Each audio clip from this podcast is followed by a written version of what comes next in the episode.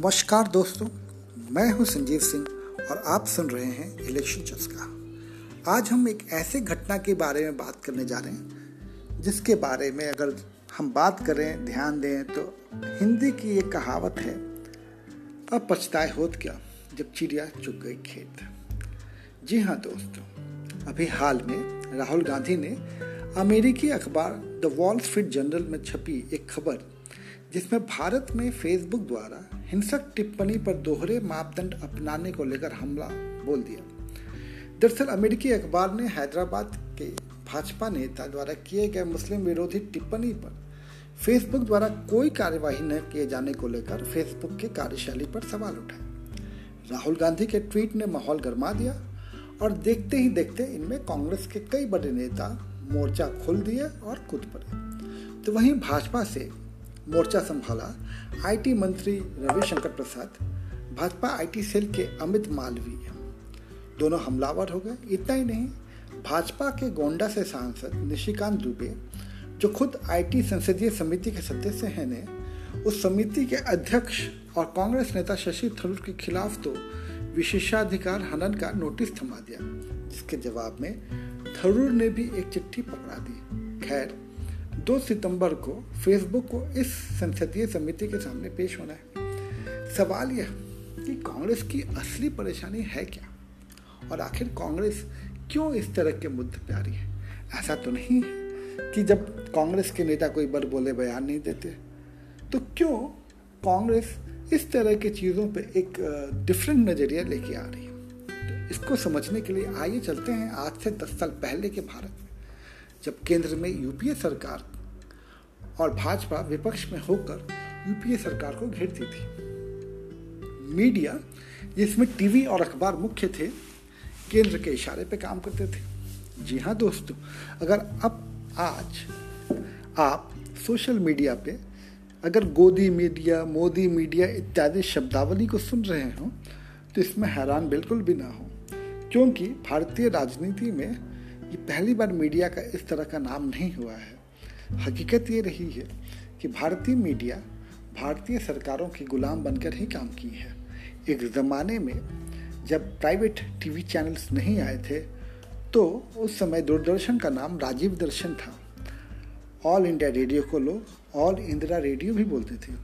तो ये हमेशा मीडिया के साथ एक आरोप लगा है कि मीडिया सत्ता शीन पार्टी, जो सत्ताधारी पार्टी, जो सत्ता में रहती है, उसको एक एडवांटेज देती आई है। ऐसी परिस्थिति में भाजपा ने उभरते हुए सोशल मीडिया को पहचाना और उसे अपना हथियार बना। उस समय, जब किसी कांग्रेसी नेता से सोशल मीडिया की बात की जाती थी तो वो इसका मज़ाक उड़ाते थे। अरे, हमारा वोटर तो गाँव में रहता है। अरे कंप्यूटर से खानदानों ने नहीं देखी। इस तरह की बातचीत करके वो सोशल मीडिया और सोशल मीडिया के इम्पैक्ट को ही समझने में अपने आप को नकारा समझते थे। नतीजा यह हुआ कि जहाँ 2010 से 2014 तक यूपीए के बड़े नेता, कांग्रेस के और विपक्ष के सोशल मीडिया के ऊपर एकेडमिक बहस करते रह गए। भाजपा ने अपना एक IT infrastructure social media infrastructure खड़ा कर दिया। 2012 के अन्ना आंदोलन में इसके राजनीतिक शक्ति को जिन दो पार्टियों ने पहचाना, वो थे बीजेपी और आम आदमी पार्टी। भाजपा के संगठन काफ़ी बड़ी थी, जिससे उसने अपने इस इंफ्रास्ट्रक्चर को पैन इंडिया एक्सपैंड किया। तो वहीं आम आदमी पार्टी ने इसे दिल्ली में धार दिया। सोशल मीडिया की अनदेखी कांग्रेस को कैसे भारी पड़ी, इसे समझने के लिए इलेक्शन चस्का के बिहार के सर्वेक्षणों पर नज़र डालते हैं। इलेक्शन चस्का के आंकड़े बताते हैं कि बिहार में 2012 में जब इलेक्शन चस्का ने 2012 में सर्वेक्षण किया था तो उस समय मात्र दो प्रतिशत वोटर ही सोशल मीडिया पर थे। यानी कि टू परसेंट वोटर्स ही बिहार में 2012 में आईटी और सोशल मीडिया को एक्सेस करते थे। जो 2015 में बढ़कर 18 परसेंट हो गया और 2019 तक 45 परसेंट हो गया।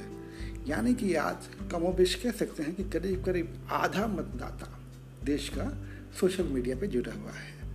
यही हाल बाकी राज्यों का भी है।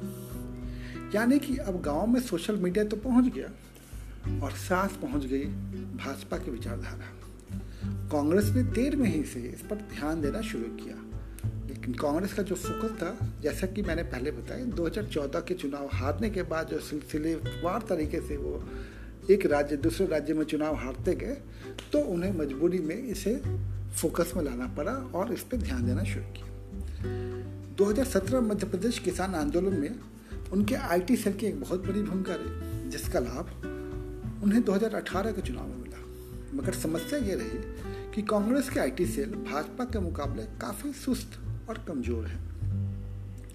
मध्य प्रदेश के सुदूर बुंदेलखंड की बात करें, जहाँ आज से दो महीने में, एक महीने के अंदर विधानसभा के उपचुनाव होने हैं तो वहाँ पे हमारे ताज़े सर्वे के आंकड़े बताते हैं कि वहाँ पे भी 40 प्रतिशत वोटर्स सोशल मीडिया से कनेक्टेड हैं। अब कांग्रेस सपोर्टर्स जो हैं 33 percent Congress supporters social media पे एक्सेसिबल हैं तो वहीं 55 परसेंट बीजेपी जो वोटर्स हैं, वो सोशल मीडिया से जुड़े हुए हैं। यानी कि गाँव में भी सोशल मीडिया पे बीजेपी वोटर्स और सपोर्टर्स का एक बहुत बड़ा स्ट्रॉन्ग पॉपुलेशन है। अब जब सोशल मीडिया पे वाद विवाद और इस तरह के संवाद होते हैं तो स्वाभाविक है, चूँकि संख्या फल बीजेपी का भारी है तो वो इन सारे बहसों में कांग्रेस समर्थकों को डोमिनेट कर लेते हैं। और यही राहुल गांधी की सबसे बड़ी खुन्नस है। तो विपक्ष में बैठे कांग्रेस को सोशल मीडिया की टीस ऐसी लग रही है कि वो अब इस पर नकेल कसने का प्लान कर रहे हैं। न रहेगा बाँस और न बजेगी बांसुरी। तो चलो अच्छा है, सोशल मीडिया को ही घेर लो। इस नीति पर चलते हुए कांग्रेस पार्टी कितनी कामयाब होगी, यह तो वक्त बताएगा। लेकिन इस राजनीति को करके क्या राहुल गांधी खुद अपने पैर पे कुल्हाड़ी नहीं मार रहे? क्योंकि विपक्ष कि सबसे बड़ी ताकत जो होती है, वो जनता होती है। और जनता की आवाज़ ही तो सोशल मीडिया की आवाज़ है। आखिर ये कांग्रेस क्यों नहीं समझ पा रही है? वो कांग्रेस इसलिए नहीं समझ पा रही है कि मैं अक्सर कहता हूँ कि कांग्रेस सत्ताधारी मानसिकता वाली विपक्ष पार्टी है। उसमें अभी विपक्ष के डीएनए आने बाकी हैं और यही आज की कांग्रेस की सबसे बड़ी समस्या है। आपको क्या लगता है दोस्तों?